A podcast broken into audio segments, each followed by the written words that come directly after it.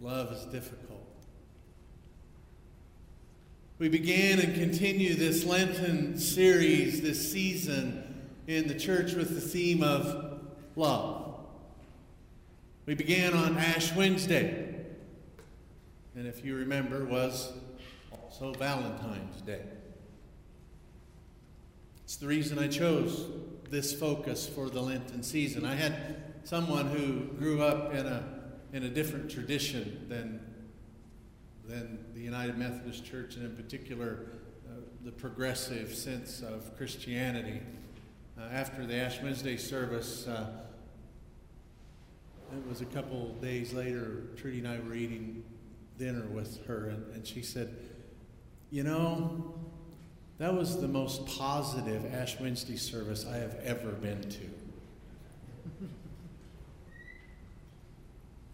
She was used to uh, hearing more of an emphasis on how, how fallen and how broken and how bad we are and how much we need to repent, which there's, there's good in some of that as well. But I believe it can be overplayed some.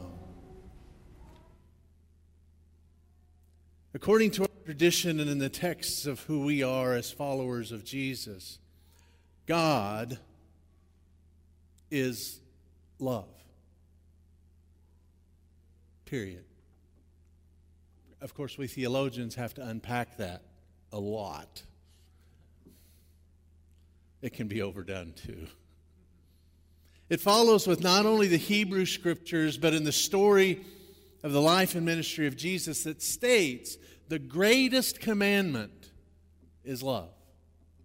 Of all that's in the scriptures, both the Hebrew scriptures and the New Testament, of all that's there, love God, love your neighbor, and love yourself. Everything, Jesus says, everything the epistle writers say, everything in our faith tradition hangs on that. When it comes to faith and following the way of Jesus, everything. Lent, Lent is a traditional time of reflection, of acknowledging where we have fallen short, and turning around, so to speak, back toward God, as we can ever escape that presence, but moving our faith back onto the path that leads to life and love. And so the focus of this Lenten season on, on love and what that means. What does it look like? Is it conditional? Are there conditions to our love, or is it limitless and free? What does God love look like, sound like? When I say God loves you, what comes to mind? Anybody? Anything in particular? What do you think about? Music? Forgiveness? Hope? Acceptance? Grace?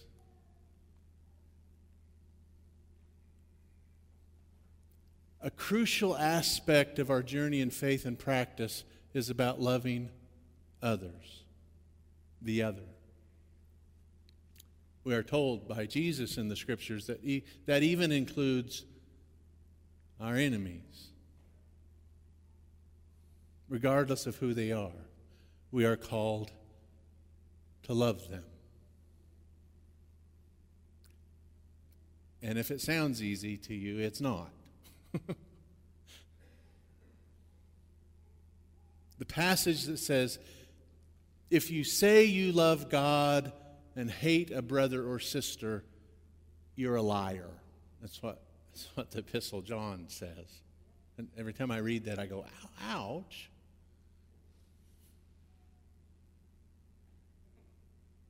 For how can you love God whom you have not seen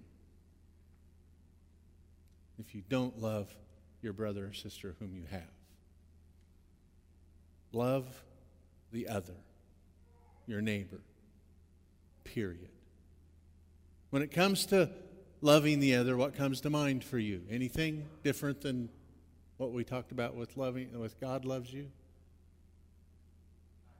kindness,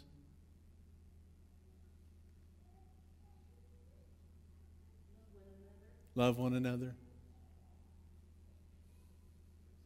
acceptance, comfort, generosity, humility, understanding.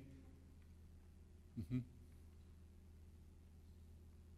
Love God and the love from God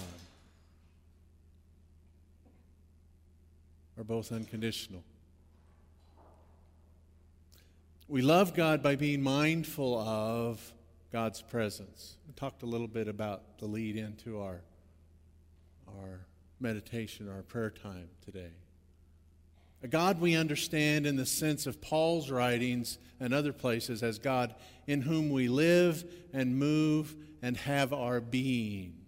We are, we are immersed and filled with the very presence of God. It's like the, like the breath we breathe. We love God, be mindful of that presence with everyone. There is no one who is not also immersed in that same presence of spirit. So when we love the other, we also love one another and God.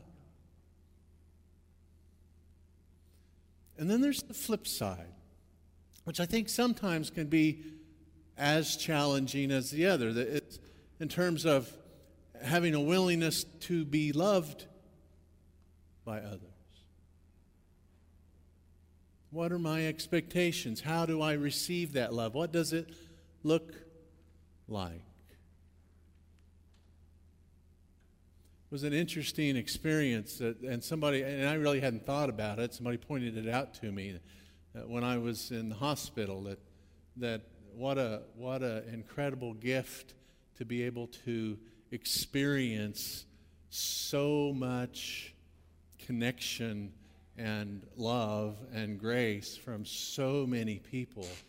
Uh, it's, it's really too bad that one has to go through something like that in order to hear all that uh, compounded all at once. Um, but it, it's good reason to make note of that and to start practicing telling people how much one loves another more regularly.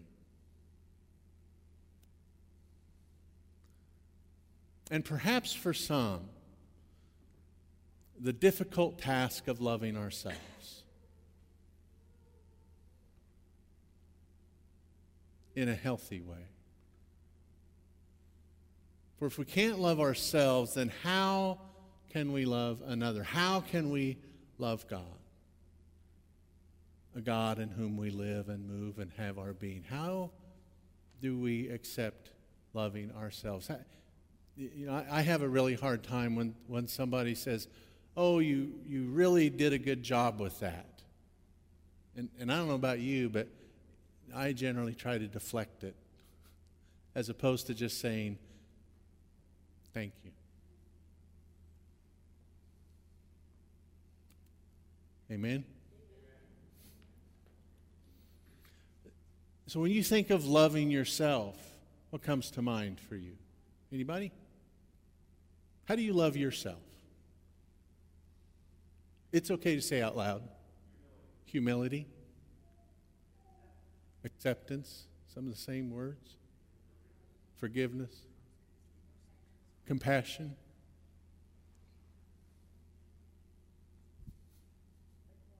The, listening to the choir and music. Maybe a more tangible way for me, I go fishing. It's a spiritual experience for me.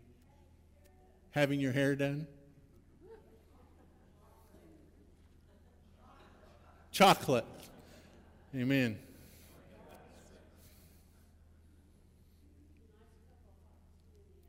Nice cup of hot tea in the afternoon. We need, I was just having that conversation right before service with, with a member of the choir that we need to take care of ourselves. We need to love ourselves, not in a not in a self absorbed, arrogant way, but, but caring for ourselves. It's important. The passage we read from John today is a familiar passage for many of us. I think it's important to remember the Gospel of John was written as much as 100 years after the death of Jesus. John's Gospel, of the four Gospels we have in the Bible, is probably the most poetic, the, the most otherworldly, if you will. Sometimes it's a little more lofty and surreal than I would prefer. John can get pretty wordy, which so can preachers, so I, maybe that's saying something.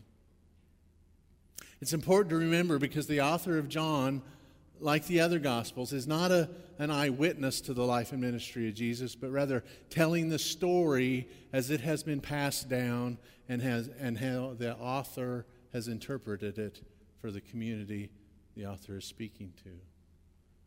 The passage, John 3.16, is a favorite of memorizations. Uh, I don't see it so much anymore, but back uh, in the 70s and 80s, you used, to, you see it at the football games. You know, somebody would write it on a big sign and hold it up. It's quoted a lot, again and again, to point to the love of God for the world by sending Jesus as the way. For many, when this passage, at least in my experience, for many, when this passage is cited, it's often about those who believe and those who do not. It's often used as, as a way to separate us. For many, even though the passage says it's not, for many, it becomes a tool of condemnation. If you believe, you'll get to heaven. If you don't believe, you're condemned.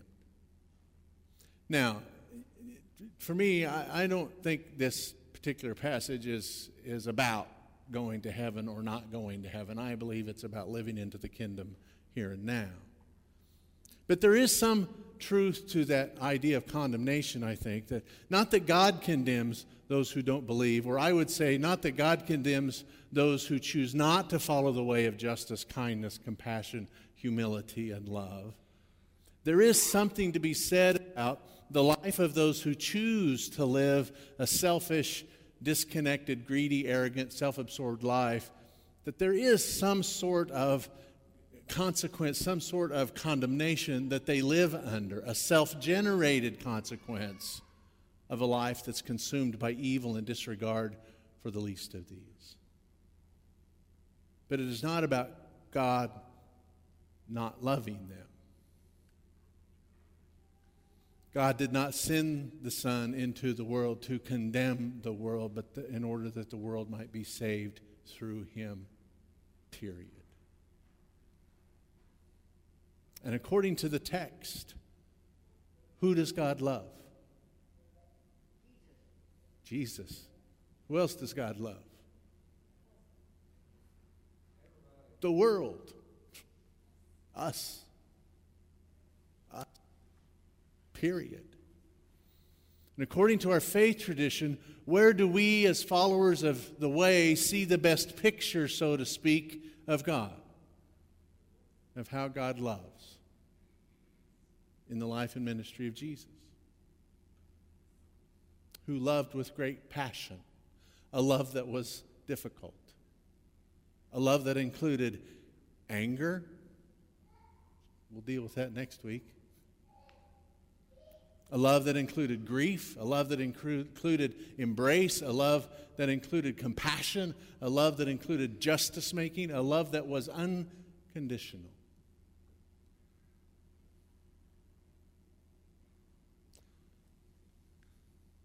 Sometimes I get pushed back when I talk about a God who loves us unconditionally. Does that bother anybody in here? What do you think of when you think about God loving us unconditionally?